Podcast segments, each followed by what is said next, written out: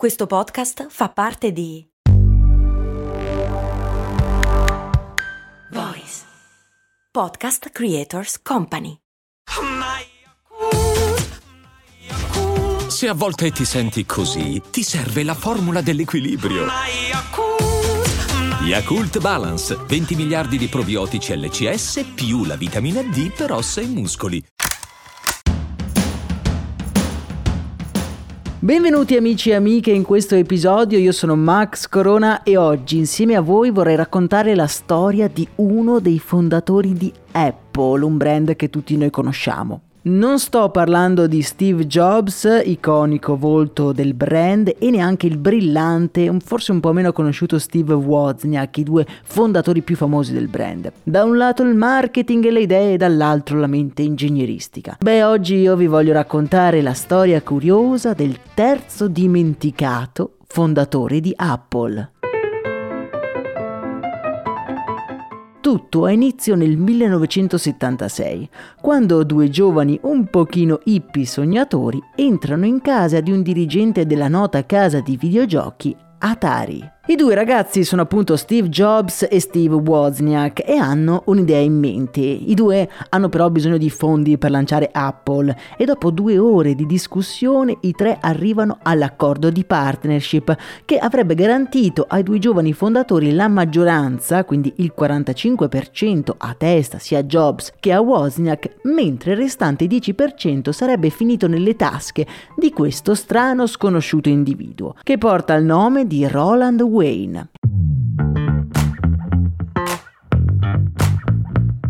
Il ruolo di quest'ultimo era chiaro. Da un lato avrebbe fornito supporto manageriale ed economico e dall'altro sarebbe stato un po' l'ago della bilancia in caso di spareggio decisionale tra i due giovani imprenditori. In seguito poi in un'intervista Roland Wayne si descrisse un po' come l'adulto nella stanza, lui aveva 46 anni mentre gli altri due appena 21 e 26. Wayne era molto fiducioso sulla crescita dell'impresa, ma inspiegabilmente appena 12 giorni dopo la stesura di quel contratto di partnership decise che voleva ritirarsi. Ma perché lo ha fatto?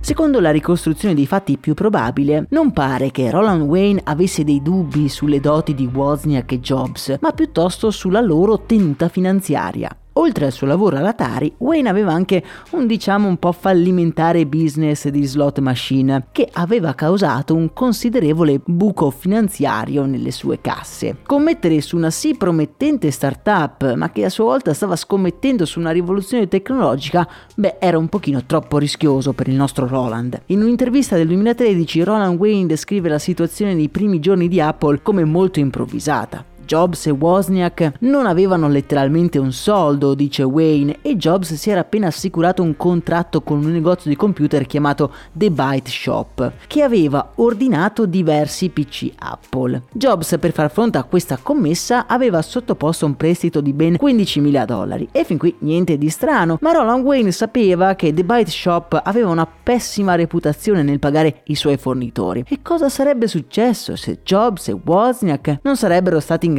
di ripagare quei 15.000 dollari, lui sarebbe stato eccessivamente esposto.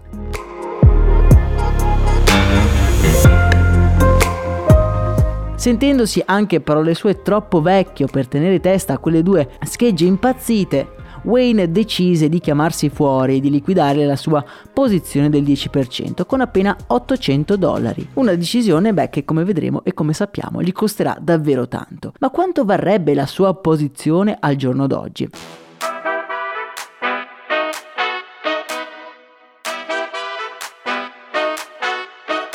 Allora, tenendo conto che le azioni dei fondatori verranno poi diluite negli anni, per esempio Jobs quando Apple eh, diventa pubblica era passato dall'avere il 45% all'11%, Wayne seguendo la stessa proporzione sarebbe passato dal 10 fino ad arrivare al 2,5%. Alla capitalizzazione odierna, quindi quel 2%, sempre ipotizzando che questo 2,5% lui se lo fosse tenuto fino al giorno d'oggi, alla capitalizzazione odierna quel 2,5% 5% varrebbe più o meno, tenetevi forte, 80 miliardi di dollari.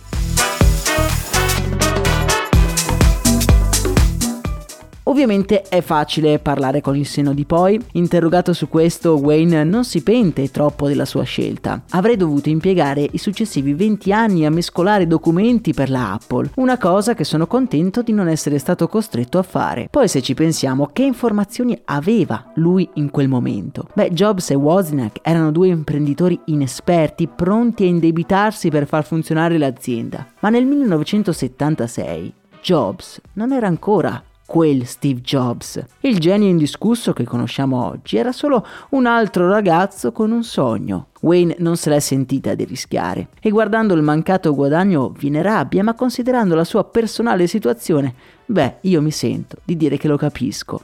Io non ho mai avuto il benché minimo morso di rimpianto, ha detto Wayne, perché ho preso la decisione migliore con le informazioni a mia disposizione in quel momento. Il mio contributo non è stato così grande dal sentirmi ingannato in qualche modo. E questa è la vera lezione di Roland Wayne. Guardando indietro pensiamo sempre di sapere di più di quanto sapessimo allora. L'unica cosa che ognuno di noi può fare è prendere le decisioni migliori possibili con ciò che sappiamo oggi e poi rifiutarsi di guardarsi indietro e mangiarsi le mani. Male che vada, avremo imparato una lezione o come nel caso del buon Roland, avremo una storia da raccontare. Per oggi è davvero tutto, spero che questa storia vi sia piaciuta, nel caso lasciatemi un commento da qualche parte su Telegram, su Instagram o sulle varie recensioni dei podcast, iscrivetevi al podcast nella vostra app di ascolto preferita, io vi abbraccio forte, un saluto da Max Corona.